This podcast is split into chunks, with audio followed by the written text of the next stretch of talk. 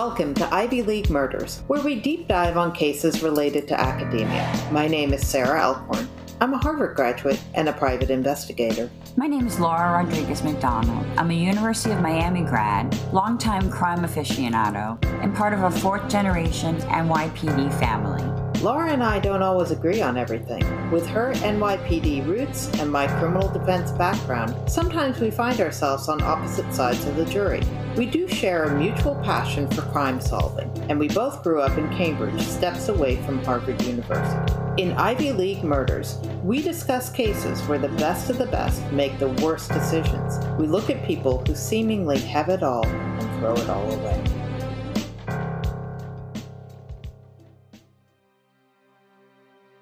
So, Laura, you're really up and going this morning. I need more coffee. I have become like the dreaded morning person I always hated. It's terrible. It's a curse of old age, I think. So now I'm up at like five in the morning, like ready to go. I used to go to bed at five in the morning. Oh, yeah. So, today we're talking about Rafael Robb, who was a UPenn economics professor, and I got to look into game theory, which I didn't, I kind of vaguely knew what it mm-hmm. was. And I literally had to look at like game theory for dummies. Well, that's why we keep you around Harvard.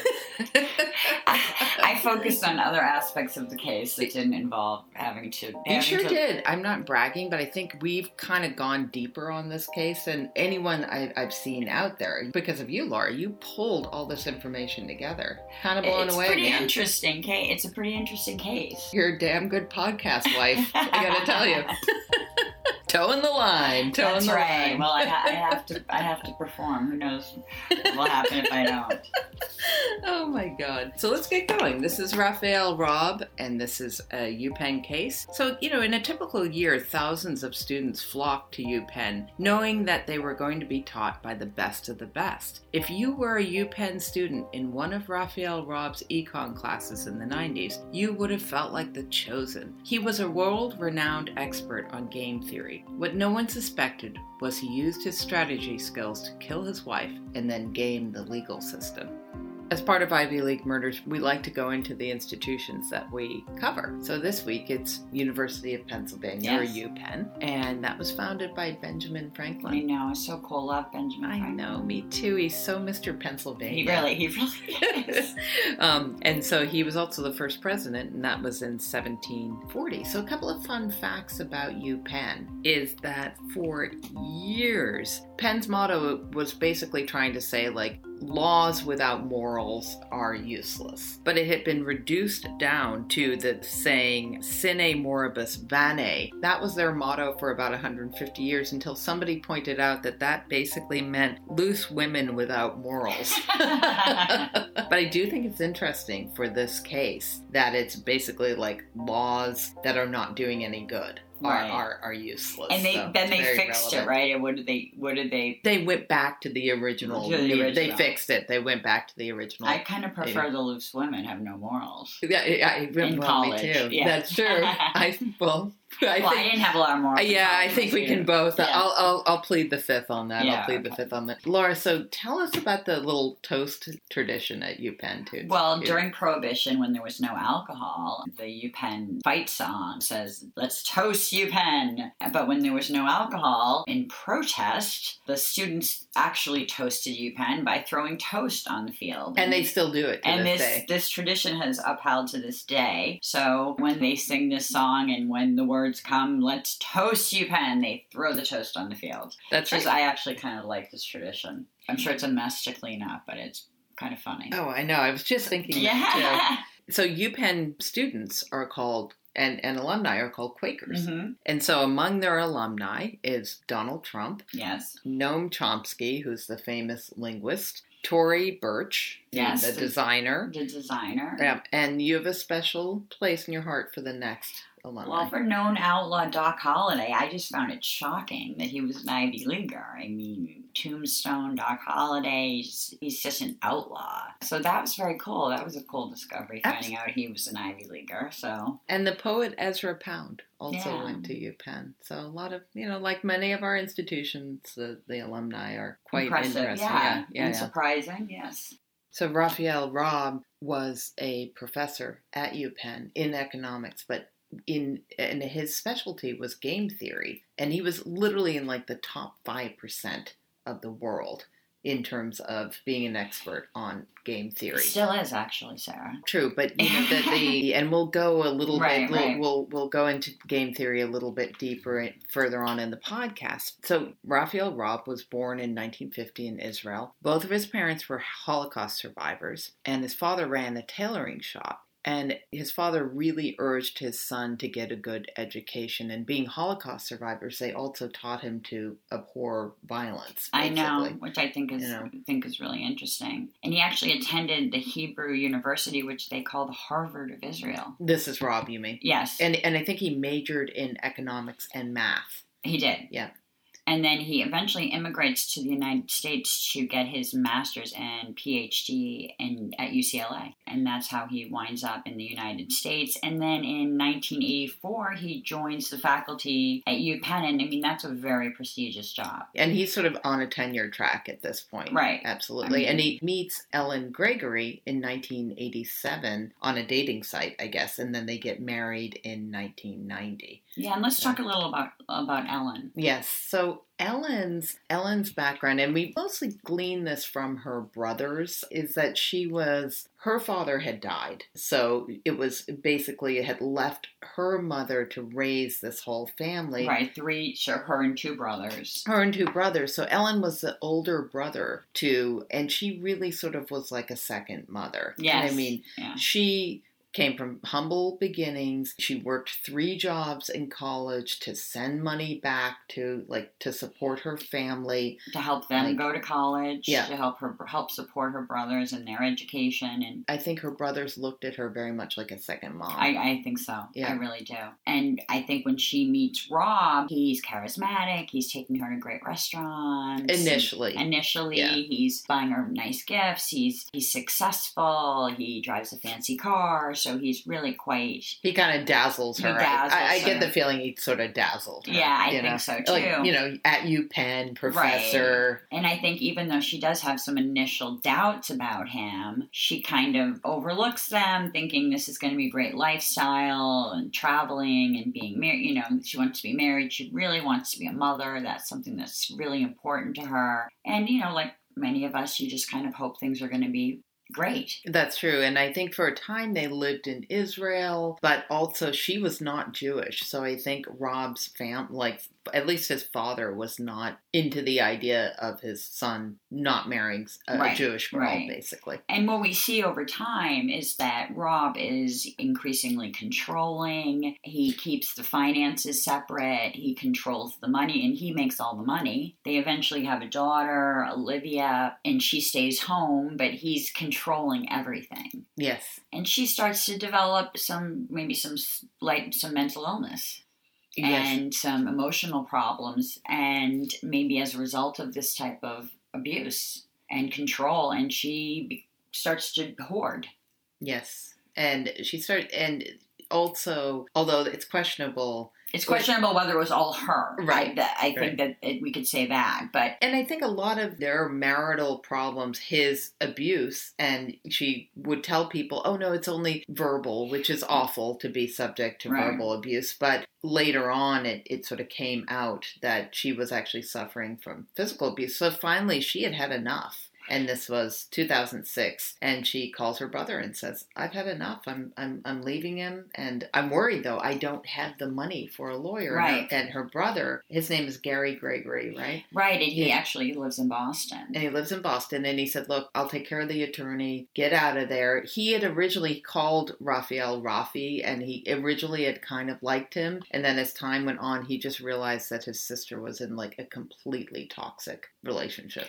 Oh yeah, and she had seen a divorce attorney, and she was expecting. I guess the attorney had told her she could expect about four thousand dollars a month over fifteen years. That's six hundred thousand dollars. So So she very much had her exit plan in place. in place, she had looked at an apartment, and which was fifteen hundred. I mean, she really had an exit. She was planning to leave after the holidays. She was, and so the cut to this is right before Christmas in 2006. and she was going to go up to her brother was going to pick her up, take her up to Boston for the holidays, and upon her return, she would leave. So it was December 22nd of 2006 and the Merion police received a call at 1:45 p.m. So the accented man on the line said he had found his wife dead. She'd been killed, he told the police. How do you know? they asked him. Because her head is cracked open.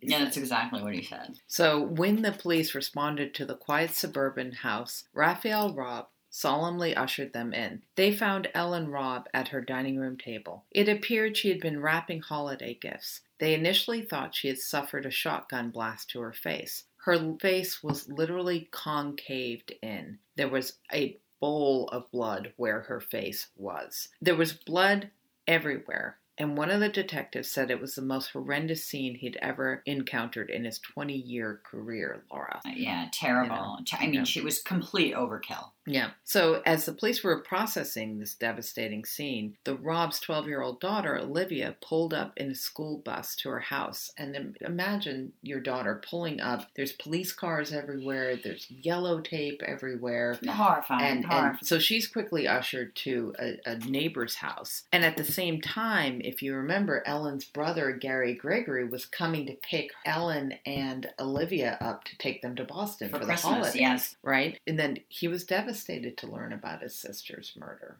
right, so they all kind of emerge on this crime scene at once. Yeah. Then the police are processing the scene and they find signs of a break in. A back window had been broken, but fairly quickly the police became suspicious. And so, what were the big things that Well, I think one of the biggest things was the dog. Normally, in a crime scene like this, you'd see the the dog covered in blood. The dog would go to the owner, they would track the blood? Right, they would track the blood, but the dog was locked away in a bedroom. So that was a big, big piece of evidence. That I mean, that's not something you know. Uh, somebody, somebody gonna doesn't do. break into your house and put your dog in the bedroom Right. before they murder you. So that was that was a big one. And the the shatters of glass from the back window were just completely as they had fallen. They hadn't been stepped on. It looked staged to them. It, I was thinking about the glass actually. Not only did it not look stepped on, and you have to you would have to see crime scene photos. If somebody had broken in, they would presumably exit out of the same door. They're not going to go out the front door. That Right. doesn't make any sense. It wouldn't be in neat shards. As they open the door, they're going to disturb the glass as they exit as well. Because I, would, I kept thinking in my mind, I was like.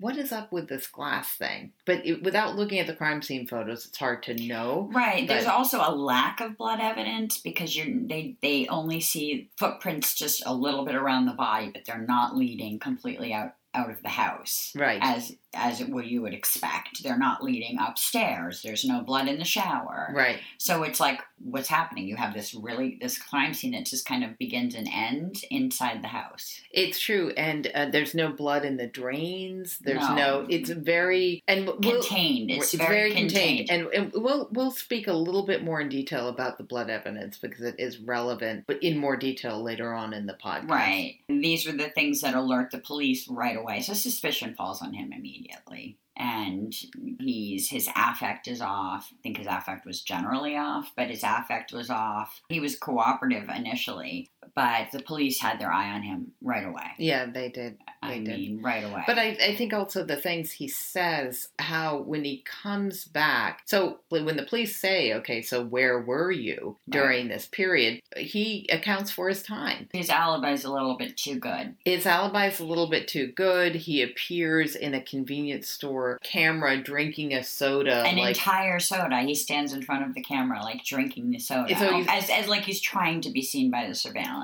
Right, and part of his like he went to UPenn to drop off grades. He's really kind of fixing his alibi for that time period because basically what he says is like, "Hey, I left at 8:30. My daughter hopped on the bus or you know, we got the daughter your his daughter to school. I think he actually said he drove his daughter to school and then he had this whole big day, but there were gaps in his alibi. Right. There were gaps in his Yeah. alibi, and I mean, it, and it's clear where he is alibied. He's really trying to like. He's very ostentatiously putting himself in front of cameras to appear that he's not home. Right. So this this this falls apart pretty quickly. Now he he does attend his wife's funeral. But the detail that really gave me shivers, he kind of steps in as a pallbearer. Yeah, that's. So- we'll wait, post that picture online on our Facebook He group. steps in as a pallbearer and has a cup of to-go coffee in his other oh hand. Oh my god, that's just the, the I mean- disrespect. And he didn't even wear a black suit. He wore like a cardigan Right. like cash clothes. casual. Yeah, Oh he was God. like business casual Right. at the funeral. why are these super smart professors and doctors? Why are they such bad murderers? Well, you know they, what? do- They like they're so because they, they, think they're they smart. have they have no game They when it have no comes to murder planning. And they think they're smarter than everyone else. Robb used to say to people when they would ask him about his job, Well, I would explain it to you, but you wouldn't understand. And I think that they think they're smarter than everyone. They This is- greatly underestimate police. They Oh think, yeah, "Oh, like I- blue blue collar Blue collar- dumber dummies. You know, Right, they'll and- never figure this out. Right. Clearly untrue. Right. Because as we know, there's so many brilliant police officers who get these guys time and time again. And are some of these cops are psychological masters at getting these guys. And they're actually very ill equipped once most of them face interrogation. Okay, so Robb is arrested January 8th of 2006. So this is mere weeks after the murder. It's like 2 weeks after the murder. Right. And he's arrested on first degree murder. Yeah, exactly. I mean that's and I think first and third, you know, which is not unusual. Yeah. And he's he gets out on bail. By the way, what's Robb's financial situation at this point? Does anybody know? I mean, uh, we don't. I don't know. I don't know exactly. I know that he was probably making about two hundred thousand dollars a year, but as a tenured professor. But that's a guess. You're right. And and it could have been much higher.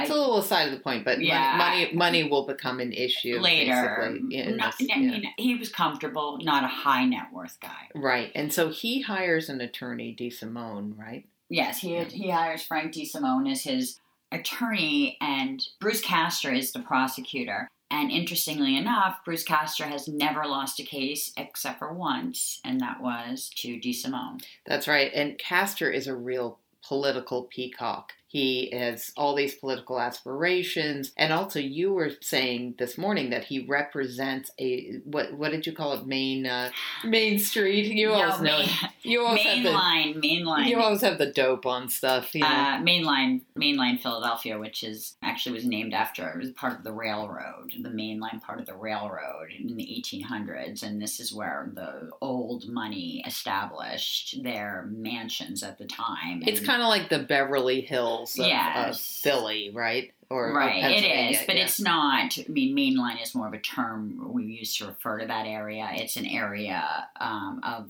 a section of Philadelphia of certain towns. It's very wealthy, very, very, wealthy, very upscale. Yeah. So you know, Castor has a lot of high-profile cases. He really seems to bask in that. Actually, the case that he did lose to to DeSimone was a, a big, high-profile, kind of sexy murder case of Which one- of- which one was of- that? Of the Swinehart case. It's not a, a case that everyone would know about, but it was a spousal murder, and they say that Castor kept this picture of. Um, I, I have to. I have to. I just as an aside, I have to say that I pride myself on my crime knowledge, and I have to say that Laura constantly shames me with her encyclopedic uh, knowledge of crime here. So No, it's you know, just a yeah. lot of research.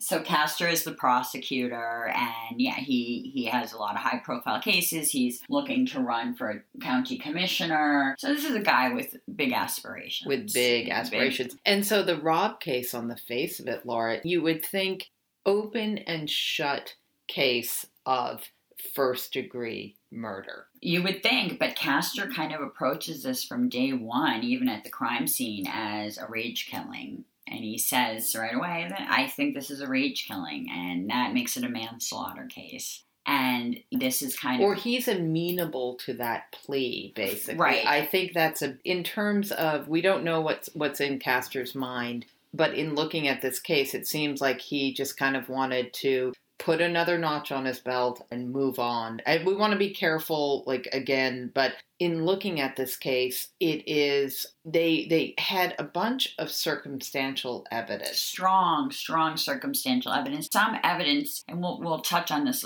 in, in a little bit later. Some evidence that didn't even come in. Did not come until until the civil proceeding. Right. I think he just wanted to kind of. I don't think he wanted to go to trial. I think he just kind of. You know, This is Castor. Castor. Yeah. I- It was circumstantial there. They didn't have a weapon. They didn't have the blood evidence. So I think he preferred to have a conviction rather than Like a quicker conviction, let's get it done, rather than risk an acquittal. risk an acquittal on a first degree. So they accept a plea for not involuntary manslaughter, voluntary manslaughter. So involuntary manslaughter is Laura, I go out in my car and I hit you in my car and I kill you. That's involuntary. I didn't have any intention. Right. Voluntary manslaughter is in the case of something like a rage killing is basically you kind of you lose it. And that's exactly what Robb said. When he finally pleads to voluntary manslaughter that's exactly the quote he uses. I lost it. He said I was provoked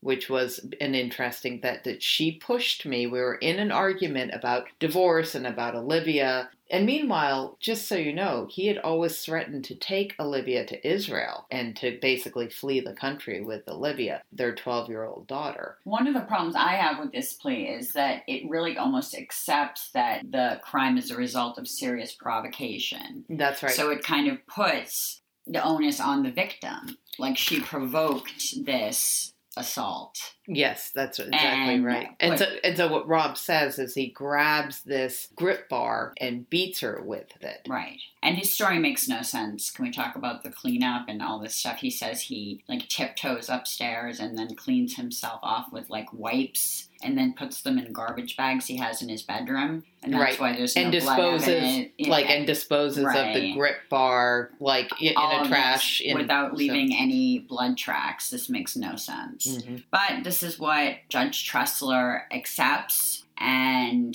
DeSimone convinces Robb isn't initially hesitant about taking a plea. But he studies game theory, and I think he probably goes over all the possible scenarios in his head, because that's what game theory is. You're figuring out. Well, let's talk a little bit about game theory. Okay, let's you know. talk about it. So, game theory, and like I said, I had to look up like game theory for dummies. So, I don't think University of Pennsylvania is going to be calling me to, to you know, lead any of their classes here, Laura. But my understanding of game theory is basically it's a decision tree that you have all these possible outcomes. And I think poker, and it is actually used in games. And there's different models that you can look up. Like there's the prisoner's quandary. You know, if you have two prisoners and three possible outcomes, what each one, like whether both will confess, then they get certain amount of time. If one confesses and the other one denies, if they both deny, it's all the different outcomes that two or more people can make to lead to certain conclusions. So somebody who's really good at game theory is going to know, given the decision that's made, what are the possible outcomes and has already thought about that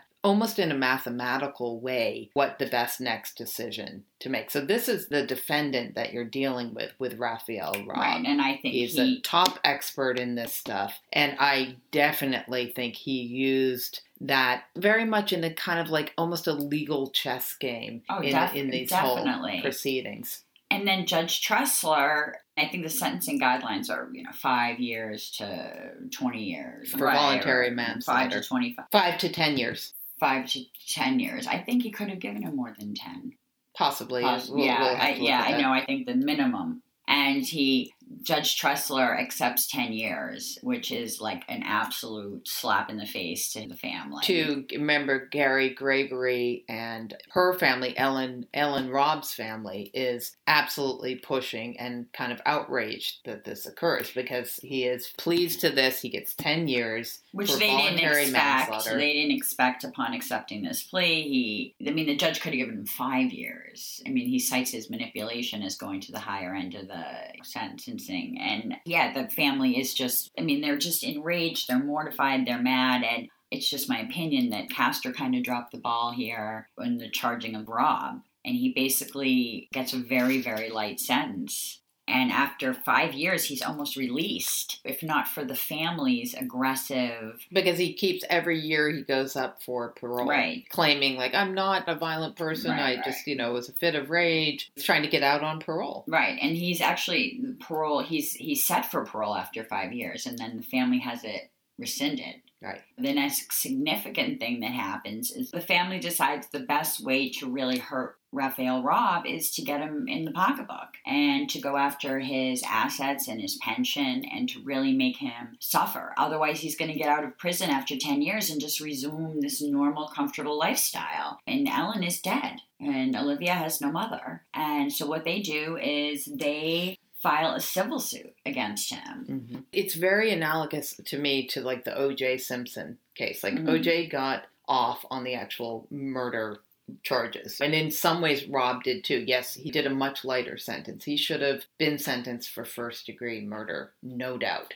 So it's very analogous to the O.J. Simpson, uh, where the family, the Simpson family and the Goldman family, went after Simpson, even though he was found quote not guilty in Right. the criminal case. Right. So they went after him civilly. And so basically, then the whole case gets retried with a lower preponderance of guilt. And so the case then gets basically retried in front of a civil jury, and a lot more evidence comes out, Sarah. What comes out? Well, the big thing for me, Laura, is they had found, like, shame on the prosecution. I'm sorry, but they had found a Tyvek suit in the back of Robb's car. Now, this is one of these, imagine one of these, like, big, like, painting suits, like almost like a hazmat suit, um, and face masks. They had found these in the back of Robb's car. And the theory was that this was a double. He had worn something like this in Ellen's murder so that he would not get blood spatter on him, so he would protect his clothing. That's a big That's like a flag. game changer to Right, me. right. I mean, if he had that hazmat suit on, the blood evidence now all makes sense. He puts that on in the garage, he comes into the house, commits the murder, takes it off, and that's why you have a totally contained crime scene. Yeah, That's exactly right. But that was not presented to a jury during his criminal trial. No, Castor never entered it in, into. Well, there was no jury because it was pled out, but Castor never made a big deal of that. Never made a big deal about the dog. I'm just so mad at Castor, but And and Castor kind of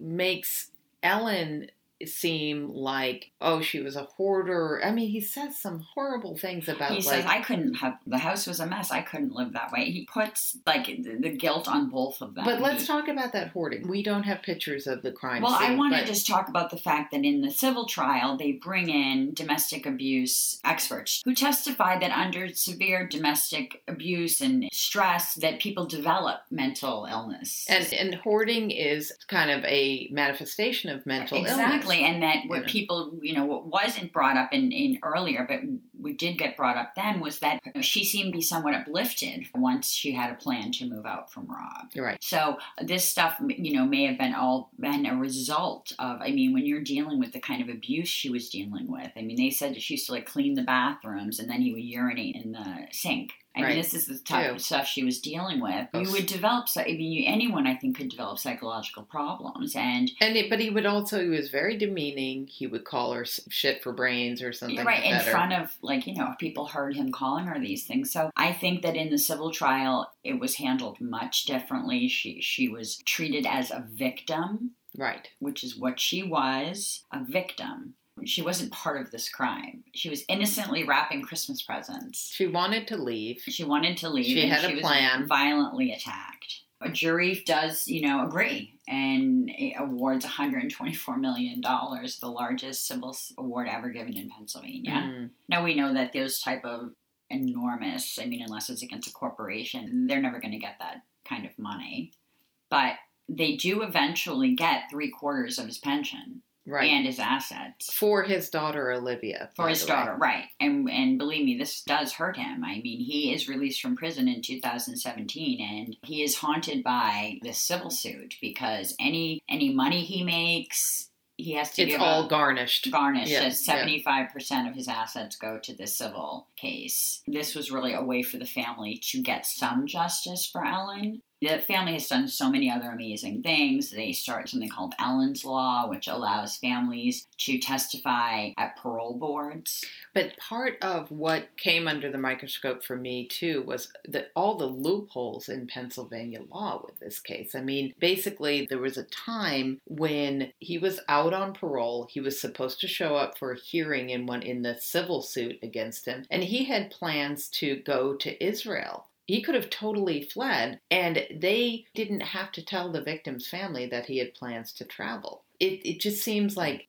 Ellen and her side of the family just continuously kind of victimized by. They are, but they've really turned it all. They've taken it and they've turned it all into really, really positive things. I mean, they started Every Great Reason, which is we're going to put a link on our Facebook Absolutely. page, which is EGR Ellen Gregory Robb, which is you know helps women who are in domestic violence situations. It's a nonprofit. I just want to mention too that for a very long time, and this is what had come out in the civil suit as well, for a very long time, Ellen had sort of been reclusive and had only told people, "Oh, it's only verbal, verbal abuse." Right. Verbal abuse is bad It's enough. abuse, yes. You know, and the civil suit showed that she had had a black eye at a certain point, that there was physical stuff going on with Rafael Robb. I just think her brothers are amazing. Mm-hmm. I mean, I what, do too. what they've done with her legacy. I mean, they've turned this tragedy into a legacy. I was on their website um, earlier, and I'm going to just share it everywhere because I just think it's so beautiful to take a tragedy like that and turn it into helping others. Absolutely. How easy would it be to go negative when something like that happens? I- I, I, really, I it's mean, like a strength uh, of character. The- kind of right. thing. I mean, I don't know. I don't know how. It's unbelievable to me, and I just think it's beautiful. And we'll share that. And anyone who wants to maybe contribute a few dollars to them and help out domestic violence victims, uh, we're going to do that. And we've mentioned this before on our podcast too. There are during this pandemic too. I think people, I think particularly women, are vulnerable if they are in an abusive situation and they're stuck with a partner who is like that for either financial reasons or just purely for kids. It's terrible. So it really having a lot of awareness about that right now is super important. super important. And I just want to say, because I'm just really kind of not Team Castor, and I think his motives were all wrong in this case, but he had failed to prosecute Cosby and one of the earlier victims. And so years later, he eventually becomes Attorney General and he eventually runs for DA and he loses. And he loses because of two cases that come back to haunt him, and that is the Rafael Robb case and the Bill Cosby case. Hmm. So karma's a bitch. But speaking of good karma, we wanted to say thank you to the lovely Catherine R. for her contribution. Yes, and her company. And her- the last weekend. yes. She's so fabulous. Yep, she sure is. And her friend Roddy was with her. Which Oh. oh, and fabulous new Love friend. Roddy. but I have to also talk about our friend Grace, who's a really great friend of the show. And she introduced me to Beauty Counter Makeup, which I'm currently super obsessed with. Oh my god. I mean, I don't like like endorsing things, but you know, like me, I'm a, I have to have foundation. It's like the obsession, and I've tried every foundation known to man at every price point. I cannot even tell you. I love the way the way the foundation feels. It's totally like wipes like ten years off your face. Right, but you know me, Sarah. I couldn't just stop with foundation. Oh, I, no, you no, know, no, So. I had to get like the highlighter for my eyes, then the bronzer, then the highlighter. No, she's got wonderful stuff. So now Beauty just- counter is fantastic. it's amazing, and Yep. it's like an app, and you can just like hold it up to your skin to match it. Which Yes, is like that's right. amazing, especially now that you can't like go try makeup on. Like who would want to with COVID? Right. So it's super fabulous. I think everyone should check it out and text. I mean, and- I'm really super picky about foundation. Like I hate cakey stuff. I don't like.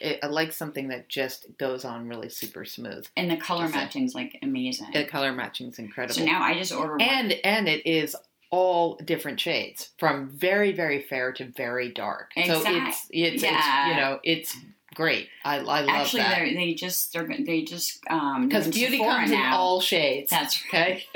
and they're in Sephora now. That's right. Good And they're in good for you, now. Grace. Yeah. Yeah, so we're we maybe we'll put something up on our page. So if anyone wants to buy, they buy through Grace and get a little discount. But it's just fabulous. We also want to um, we want to do a shout out to our assistant Christy, who's our researcher and who's like super fabulous. I can't I don't even know how we did this episode without like tons of help from her Yeah, that's right. because she like does everything thing, and she's sick. She's not feeling well. Yeah, so get better. Get better, better. Christy, because like we like really need you. We really need like, you. We've been like really having a hard time without we you. We keep on saying like where's christy like we, we were really we weren't struggling with Robb but we were kind of like it, it didn't you kind of went next level on it i gotta say you went to christy Uh, land yeah, on I know, this, but, I still need Christy on the promo. Yeah, so stuff, get I- better. on, Christy. Well, we uh, care about you, but we also really need you. yes that's right vitamin c but you and know we want to give a shout out to our music man Russell J for who's getting a new puppy. so Oh, when we when he does, God. we're gonna post pictures because this if he wasn't like if he wasn't a chick magnet before this oh my omg with this puppy he, you're he's just gonna have to be like fighting the girls off we have to give a visual. I mean, he's Yeah. he's six nine. yeah that's right Really handsome six nine, and maybe I'll be able to convince him to take a picture with the puppy and put it up on our page. god So, but watch, watch um, out girls Eh, but you know, and, and thanks everyone for listening to us for another week, for supporting us. We're like so excited about everything. People are are participating in our Facebook group. Keep doing that. Post anything you want. Like if you want to contribute, we love contributing. and and and not only that just from a purely financial point of view we are really trying to up our game here and get to you know being able to get episodes out weekly but we need your help and if you can go on our website We're gonna post on on our Facebook group. We now have a one time donation link, which is great. So you know, Right, worry about you can- Patreon and Right. monthlies, and there's no minimum. You know, five dollars is you know a contribution. but if you want to contribute 500 that's fine too and it's clovercrest media our, Right. our web page is on Right. The Ivy League is expensive, Sarah. yes